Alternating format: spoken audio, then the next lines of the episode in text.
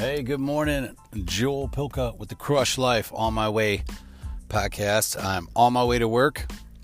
6:30 on a beautiful Phoenix morning, which means uh, sunshine, no rain, and awesome out. And I love it here. Dude, I was looking at the billboard as I walk by or drive by here for the um, for the lottery, right? I used to play the lottery all the time and um, I always thought I would win one day, right? Don't we all? But it's like I also think I'm going to get struck by lightning somehow when the storms come, and it's just because I'm scared cat, probably. But you know, if I think I have, for gosh sakes, if I think I have the odds of winning the lottery, you there's you definitely think I have the odds of getting hit by lightning because it isn't it like the odds of being struck? You know, it, it's greater to be uh, attacked by a shark or get struck by lightning than it is to win the lottery. So when the thunderstorm comes, I'm like, oh my god, I'm gonna get struck. I'm, that's really on the golf course. I mean, when you're driving around with a bunch of metal golf clubs, I'm just like freaked out, especially if it's you know nasty. Anyhow, man, that whole lottery thing got me thinking about. There's that age-old question that talks about. Um, you know, what, what do you want to do with your life? Essentially, is the question. I ask this of myself all the time, and I talk about it on the show here. And the lottery brings it up because they'll say, well, let's say you won the lottery. You know, what would you still do? You know, would you still go into work? What would you want to do still? Would you still want to write a book? Would you want to travel the world? Would you want to play golf? Would you want to play music? What would your dreams be if money was taken out of the equation. You know, I mean, think about that. I a lot of times I feel like people will revert back to, um, you know, things they liked to do when they were teenagers, 16, 17, things of that nature. So I, I, I mean, I guess going to keg parties and uh, having sex. I don't know. it's like you start thinking about what a 16 and 17 year olds like to do. Um, it's uh, maybe more wholesome. Maybe it's more. Maybe it's more athletic based. Maybe it's creative writing. Maybe it's whatever you were into in high school, whatever you felt you were good at.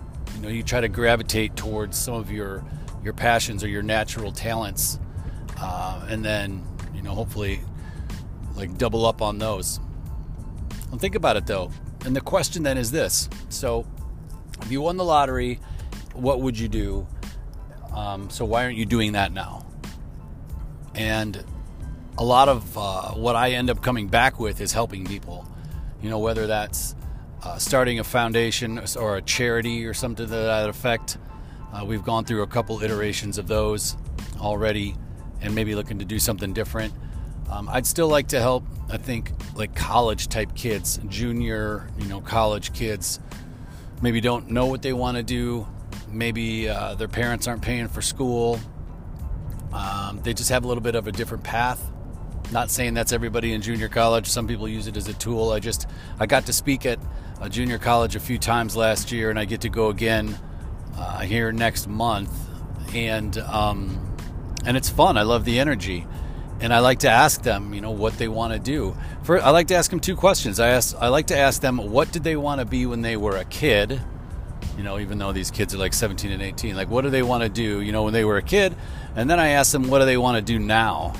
And it's interesting to hear. And sometimes I'll make the suggestion of what if you tried to do both of those? And a lot of then they'll like look away and you can see them pondering and I ask that, or I'll invite anybody to think of that. So if if maybe you like to write and you like golf, why don't you write about golf?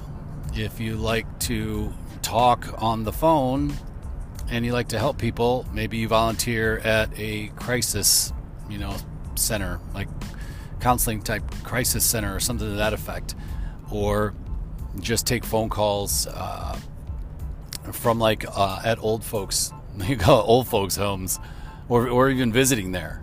You know, if, if that's something that you want to do, regardless if money was the issue and you're not doing it now, but you just feel like, oh, if I had time or if I had money, you have to spend time on those things.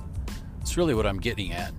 You know, find something that you used to love or that you would do even if I guess you know you weren't getting paid or if or if you had all the money in the world you know what would that be after you strip away all the travel and buying all the crap and doing all the you know the things out that you have to get out of your system that you've always wanted to try and um and then what what are you left with and I think that's why a lot of times you see rock stars well I mean rock stars and actors and actresses and things of that uh, uh, up in that, and maybe even athletes. You know, it's the foundation is the biggest part of probably what they love because they get to interact with the people, they get to help less fortunate uh, people as well, and maybe mentor and do those things that pull on their heart. Because at the end of the day, maybe all they're doing is shooting a ball in the basket or, or uh, you know, hitting the ball out of the out of the ballpark or singing a song on a stage, which totally inspires people. I get it. All of that inspires people.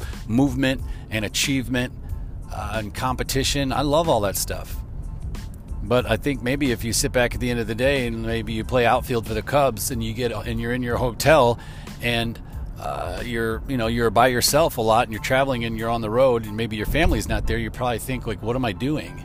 I'm away from my family yes, I'm making money. I get it. I'm, I'm, I'm, for the future and all that stuff. But like, what am I getting in my soul? What am I getting in, you know, in my heart? So that type of stuff. If you're not including some of that stuff in your life, or you're not happy right now completely, then put some of that stuff back in your life. Go down to the soup kitchen and volunteer to, you know, make dinner or whatever it is.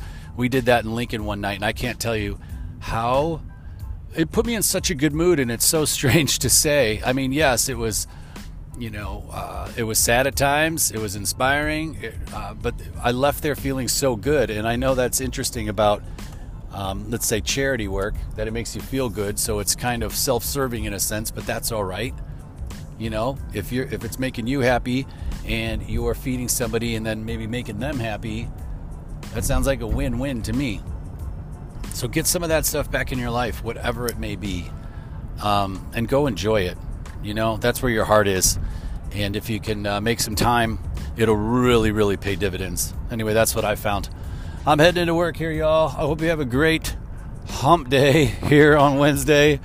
And uh, we're going to have some fun when we get in there. What are we going to do today? We're going to crush life.